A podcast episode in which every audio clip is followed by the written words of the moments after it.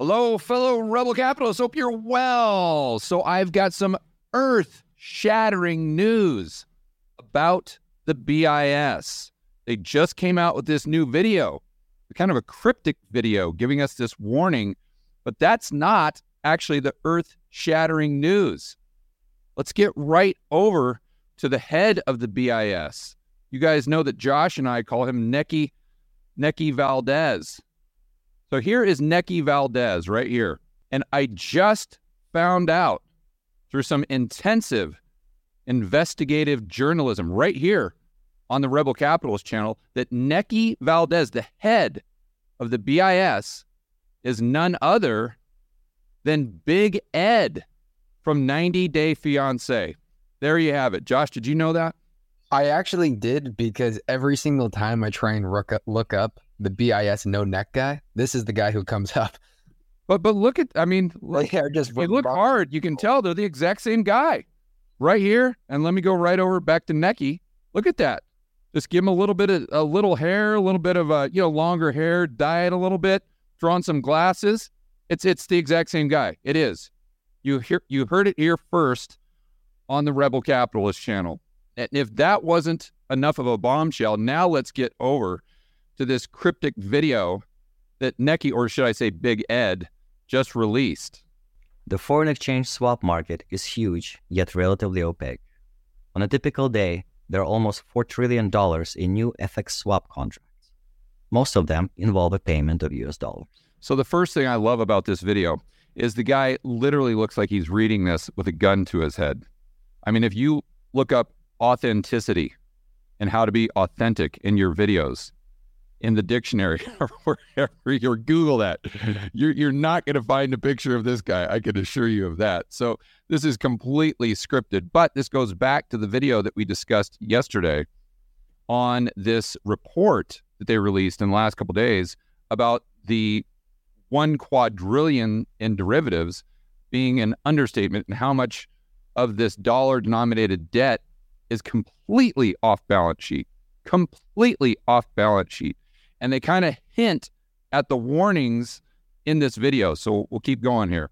The interbank market for FX swaps is where banks manage liquidity, hedge their own balance sheet positions, and offset FX derivative trades with customers. Monitoring this market is an important part of financial stability analysis. We add to the potential monitoring toolkit by combining data from CLS, the world's largest multi currency cash settlement system, with BIS statistics. This allows us to track banks' global dollar off balance sheet positions in FX derivatives and how these positions. This guy has to be stoned. I think he he just I mean, I'm not a, a big, you know, weed guy myself, but Josh, does he not look baked out of his mind? Look at it. not only are his eyes glazed over, they're bloodshot, but listen to the way he's talking. Like every single buddy of mine, whenever they get high, this is exactly how they talk. relate to their on balance sheet currency positions. It also allows us to separate banks' positions in interbank FX swaps, that is, the core of the market, from their other FX derivatives positions. From their other FX derivatives positions. it's like he, it's like he did two things. He just smoked a joint and he ran like 10 miles. Like that's what he sounds like. He can't even finish his sentences. Just the off sheet, uh, Uh, off sheet derivatives, FX position swaps. Oh, oh, oh my gosh! Did you see that? The pink elephant. The pink elephant. okay, now let's get to this chart that we went over yesterday. Find that over the past decade, U.S. banks and Euro area banks are the main suppliers of dollars via FX derivatives. By contrast, Japanese banks are major off balance sheet dollar borrowers. Now, here I want to actually let's look at this chart because I studied that report even more extensively this morning after. Uh, yeah, I get I did that video yesterday. I kind of scanned it briefly, and then I did that live stream. And I noticed in that live stream, I actually made a mistake, and so I I put that in the pinned tweet. So I wanted to make a correction right here. Yesterday, if you guys watched that video, which I'd highly suggest watching if you haven't, I said that this red line indicated their net off balance sheet position.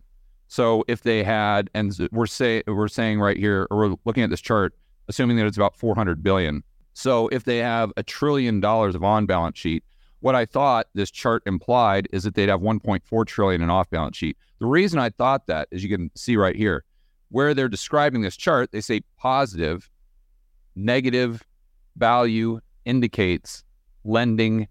And this isn't even, wow, that's weird. That's different from the actual. Okay. So let's save this for the next segment of the video because this is actually different than what they say on the report. But the bottom line is this red line is actually on balance sheet transactions. So they take the liabilities minus the assets.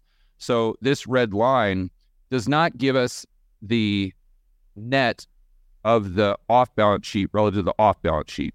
It actually just gives us the net of the on balance sheet transactions, which according to them imply that there's 400 billion in total of off balance sheet dollar lending here. Not that it's not that it could be 20 trillion and 20 trillion point four. So I wanted to make that correction.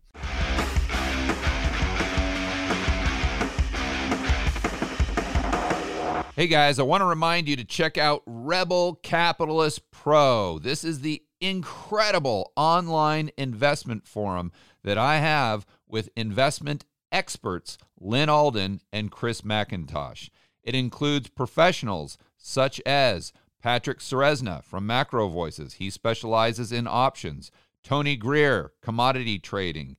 Jason Hartman, real estate. And Brent Johnson with macro economics. If you want to build wealth and thrive in this world of out of control central banks and big governments, Rebel Capitalist Pro is the resource you need. So check it out today at georgegammon.com forward slash pro. That's georgegammon.com forward slash pro.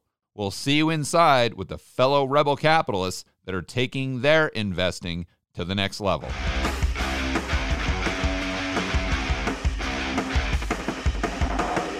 Let's keep moving on to this video and then shoot over to the report and look at this discrepancy. That's really weird how they changed it.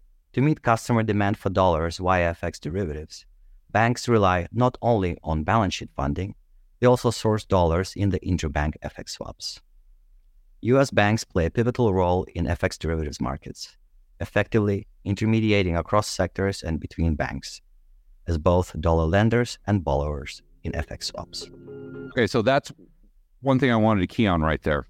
And before I went off on that correction, he was talking about how the majority of the dollar lending is coming from the United States and the European banks, and the majority of dollar borrowing, from what they see right now, is currently with the Japanese banks, which I, I think is in and of itself a red flag. But notice what he said there at the end, where he said the majority of these FX swaps go through the United States banking system. And I want to be very clear. I know this gets very esoteric and very complicated, and you kind of feel like that gif of Zach, Galifianakis, uh, Zach Galifianakis, I think his name, uh, in Hangover. Remember where he's got all the E equals MC squared like floating around his head? That's what this seems like. But the bottom line here is FX swaps are very important to the global monetary system.